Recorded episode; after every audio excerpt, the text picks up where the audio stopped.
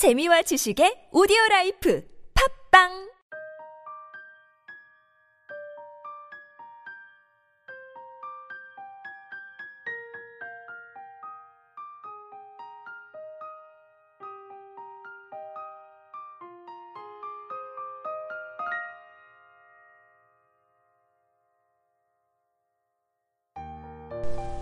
여기 한 남자가 있습니다.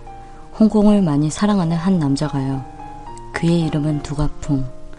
두가풍이 누군지 모르겠다고요? 그럼 이 이름은 아실 겁니다. 크리스토퍼 도일. 나치 읽죠? 네. 왕가의 감독과 많은 작품을 함께 작업했던 촬영 감독입니다. 오늘은 크리스토퍼 도일에 대한 이야기로 시간들을 채워가려 합니다. 자, 지금부터 그가 너무도 사랑하는 도시인 홍콩 속으로 같이 걸어 들어가려 합니다. 다들 준비되셨나요? 지금 출발합니다.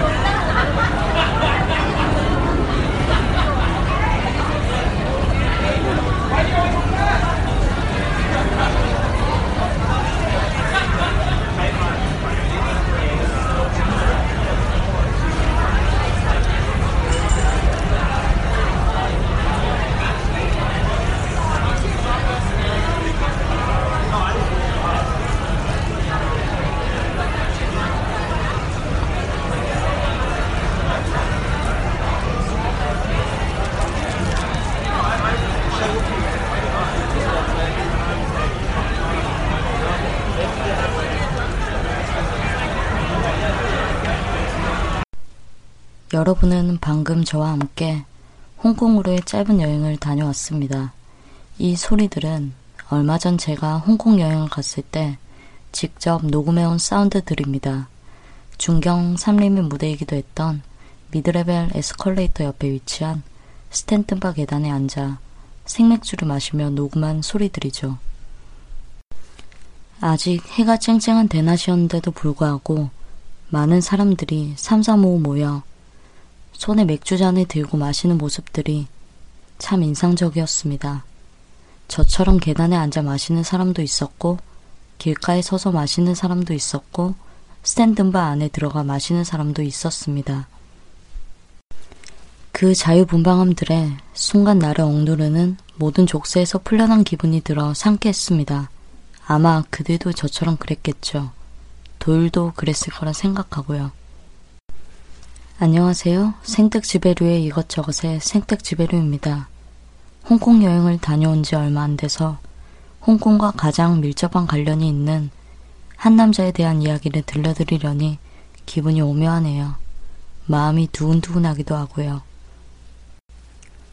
크리스토퍼 도일은 1952년 5월 2일 호주에서 태어났습니다.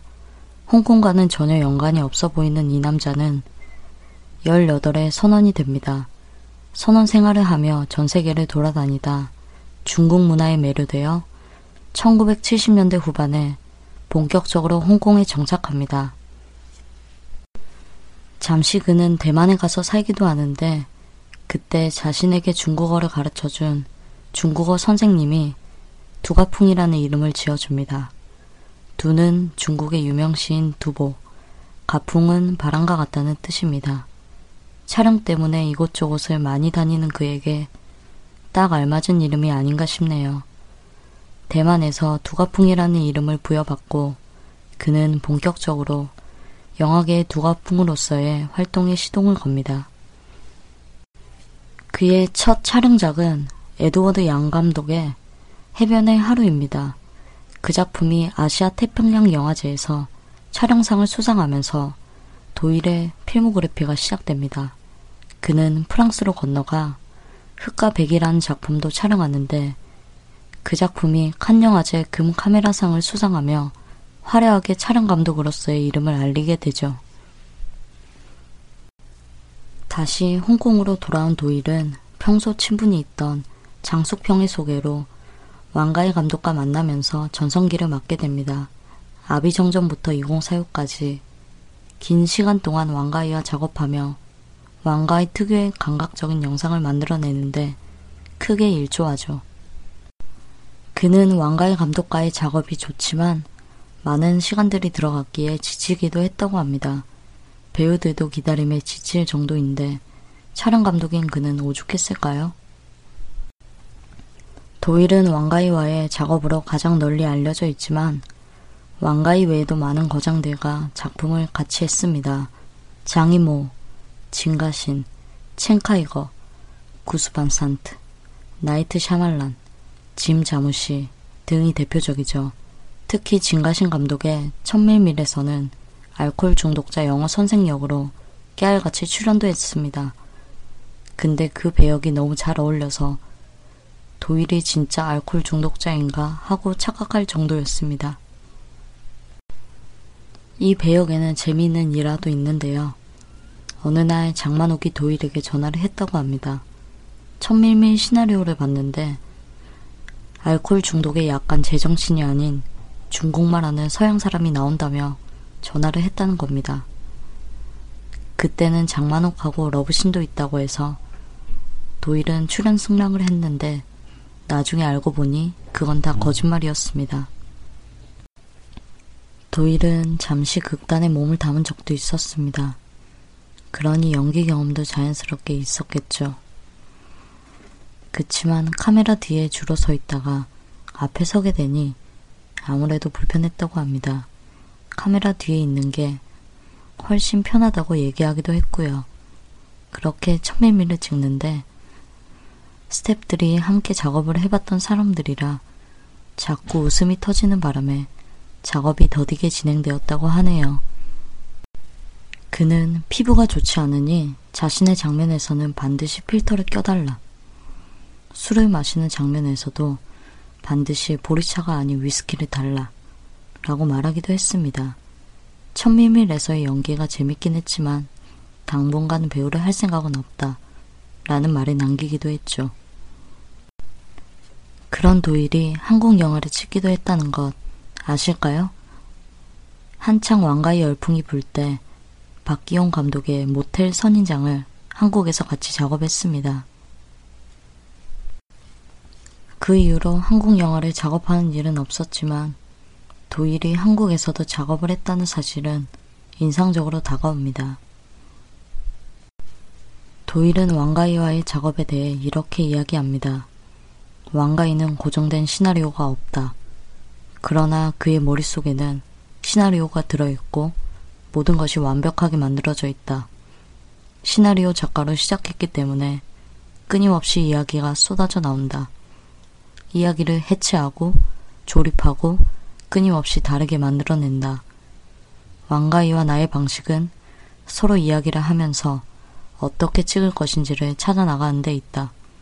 장면이 나눠져 있는 구체적인 대본은 없지만 분위기, 의상 등의 전반적인 이야기들은 항상 안다. 그리고 영화를 찍으면서 매일매일 조금씩 발전한다.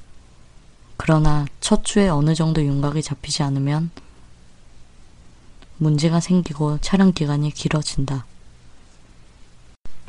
이 자리를 빌어 얘기하지만 왕가희 감독님의 다음 작품은 꼭 첫 주에 윤곽이 잡혔으면 하고 바래봅니다. 도일은 자신을 가리켜 중국인이라고 말하곤 합니다. 그 정도로 홍콩과 중국 문화에 대한 사랑이 넘쳐나죠. 지난 부산국제영화제에 크리스토퍼 도일의 홍콩 3부작이라는 제목의 작품을 가지고 내한하기도 한 도일. 도일은 여전히 눈이 본 대로 전달한다는 신념을 다시 한번 강조합니다. 특별히 분석하기보다는 눈이 목격한 대로 여러분에게 전달하는 것이 나의 목표입니다.